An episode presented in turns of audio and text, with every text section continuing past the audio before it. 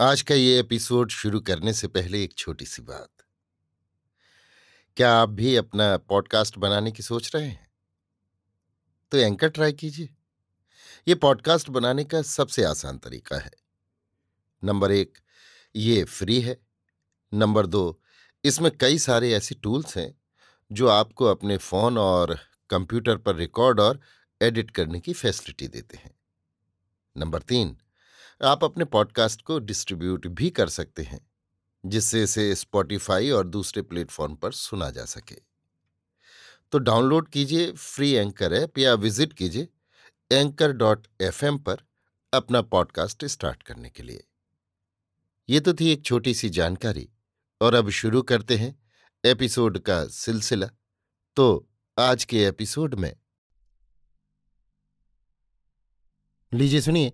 रविन्द्रनाथ टैगोर के लिखे उपन्यास, चोखेर बाली के हिंदी अनुवाद, आँख की किरकिरी का, भाग चौदह, मेरी, यानी समीर गोस्वामी की आवाज़ में।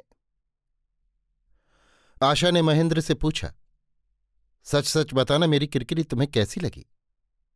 महेंद्र ने कहा, बुरी नहीं लगी।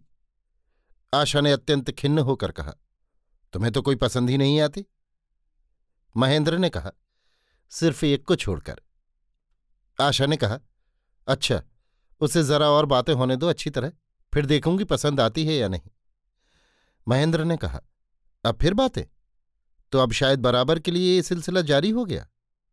आशा ने कहा, भद्रता के लिहाज से तो आदमी के साथ बात करनी पड़ती है।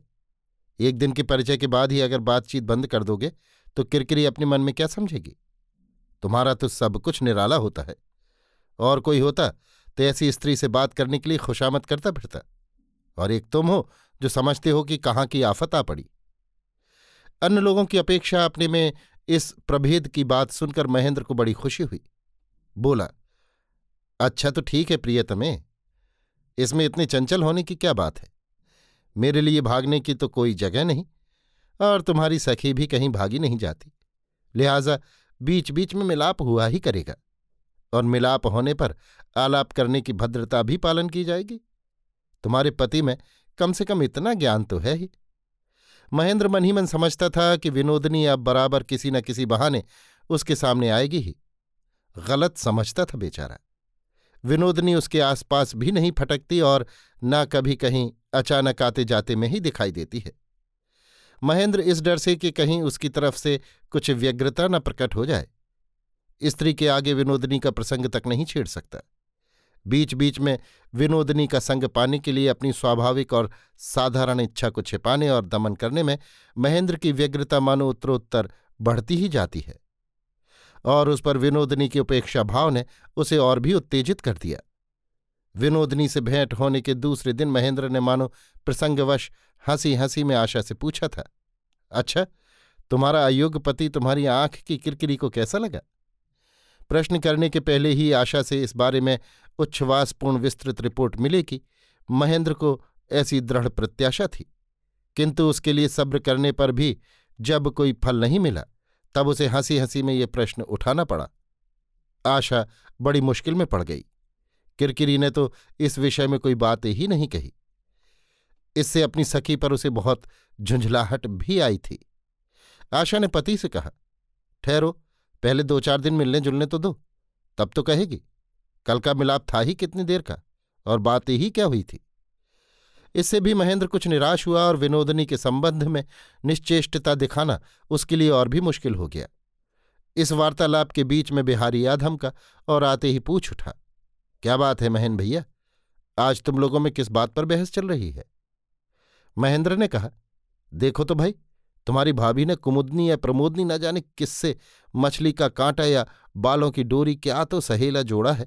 लिहाजा मुझे भी उसके साथ चुरुट की राख या दिया सलाई की सीख नाम से कुछ न कुछ जोड़ना पड़ेगा। बोलो भला, ये भी कोई बात है? आशा के घूंघट के भीतर दाम्पत्य कलह के मौन बादल गरज उठे, और शायद आँखों में बिजली भी चमक उठी हो तो आश्चर्य नहीं। बिहारी क्षणभर चुपचाप खड़ा, महेंद्र के मुँह की तरफ़ देखता रहा, फिर हंसकर बोला, भाभी, लक्षण अच्छे नहीं दिखाई देते। ये सब तुम्हें बहलाने की बातें हैं। तुम्हारी आँख की किरकिरी को मैंने देखा है। और और भी जरा जल्दी जल्दी देख सकूँ तो उसे मैं हादसा, मेरा मतलब दुर्घटना नहीं समझूँगा। ये मैं शपथ पूर्वक कहता हूँ। किंतु महेन भैया, जबकि इतने आडंबर के साथ साफ़ इनकार कर रहे हैं तो ये तो बड़े संदेह की बात मालूम होती है। महेंद्र और बिहारी में बहुत ज़्यादा अंतर है। आशा को इस बात का एक और प्रमाण मिल गया। अकस्मात महेंद्र को फोटोग्राफी सीखने का शौक चर्रा उठा। पहले उसने एक बार फोटोग्राफी सीखना शुरू करके छोड़ दिया था। अब फिर कैमरे की मरम्मत करा के फ़ोटो उतारना शुरू कर दिया। घर के नौकर चाकर तक सब की तस्वीरें खींचने लगा वो। आशा जिद कर बैठी, तुम्हें किरकिरी की भी तस्वीर खींचनी होगी? महेंद्र ने अत्यंत संक्षेप में कह दिया अच्छा किंतु आँख की किरकिरी ने उससे भी संक्षेप में कह दिया, ना। आशा को फिर एक कौशल रचना पड़ा और वो शुरू से ही विनोदनी से छिपा न रहा। तय हुआ कि दोपहर को आशा उसे अपने सोने के कमरे में ले आएगी और वहीं किसी कदर सुला लेगी और फिर महेंद्र चुपके से आकर उसी अवस्था में उसकी तस्वीर उतार लेगा। इस तरह आशा अपनी जिद्दिन सहेली की सारी हेकड़ी धूल में मिला देगी। आश्चर्य की बात तो ये है कि विनोदनी कभी दिन में सोती नहीं, किंतु आशा के कमरे में आकर उस दिन उसकी आँखों में नींद भर आई। बदन पर एक लाल दुशाला डालकर खुली खिड़की की तरफ़ मुँह करके वो हाथों पर सिर रखकर ऐसे सुंदर ढंग से सो गई कि देखते ही महेंद्र को कहना पड़ा कि, मालूम होता है मानो फ़ोटो खिंचवाने के लिए जानबूझकर तैयार होकर ही सोई है। महेंद्र ने दबे पाँव चुपके से कैमरा निकाल लिया। किस तरफ़ से फ़ोटो लेने से अच्छा होगा? ये तय करने के लिए पहले तो वो चारों तरफ़ से बहुत देर तक उसे अच्छी तरह देखता रहा। फिर आर्ट के लिहाज से उसे दबे पाँव से रहने के पास जाकर उसके खुले हुए बालों को जरा इधर उधर कर देना पड़ा और पसंद न आने पर फिर उसमें संशोधन कर लेना पड़ा। वो आशा के कान में बोला, पैरों के पास दुशाली को जरा बाई तरफ़ हटा दो।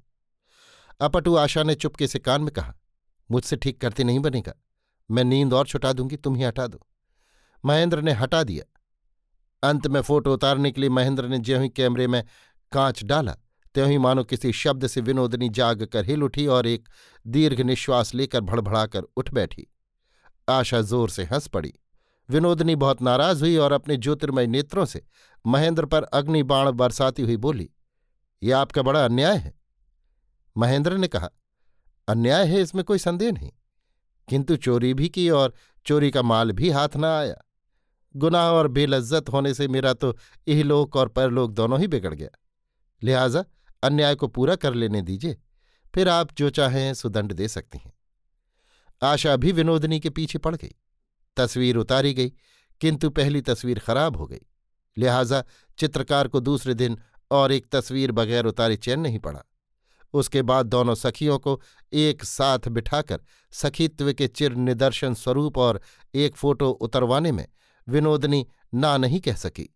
बोली, लेकिन यही आखिरी फ़ोटो है। सुनते ही महेंद्र ने उस प्लेट को बिगाड़ दिया। इस प्रकार फ़ोटो खींचते खिंचवाते मेल मिलाप बहुत दूर अग्रसर हो गया। अभी आप सुन रहे थे रविन्द्रनाथ टैगोर के लिखे उपन्यास, चोखेर बाली के हिंदी अनुवाद, आँख की किरकिरी का भाग चौदह, मेरी यानी समीर गोस्वामी की आवाज़ में।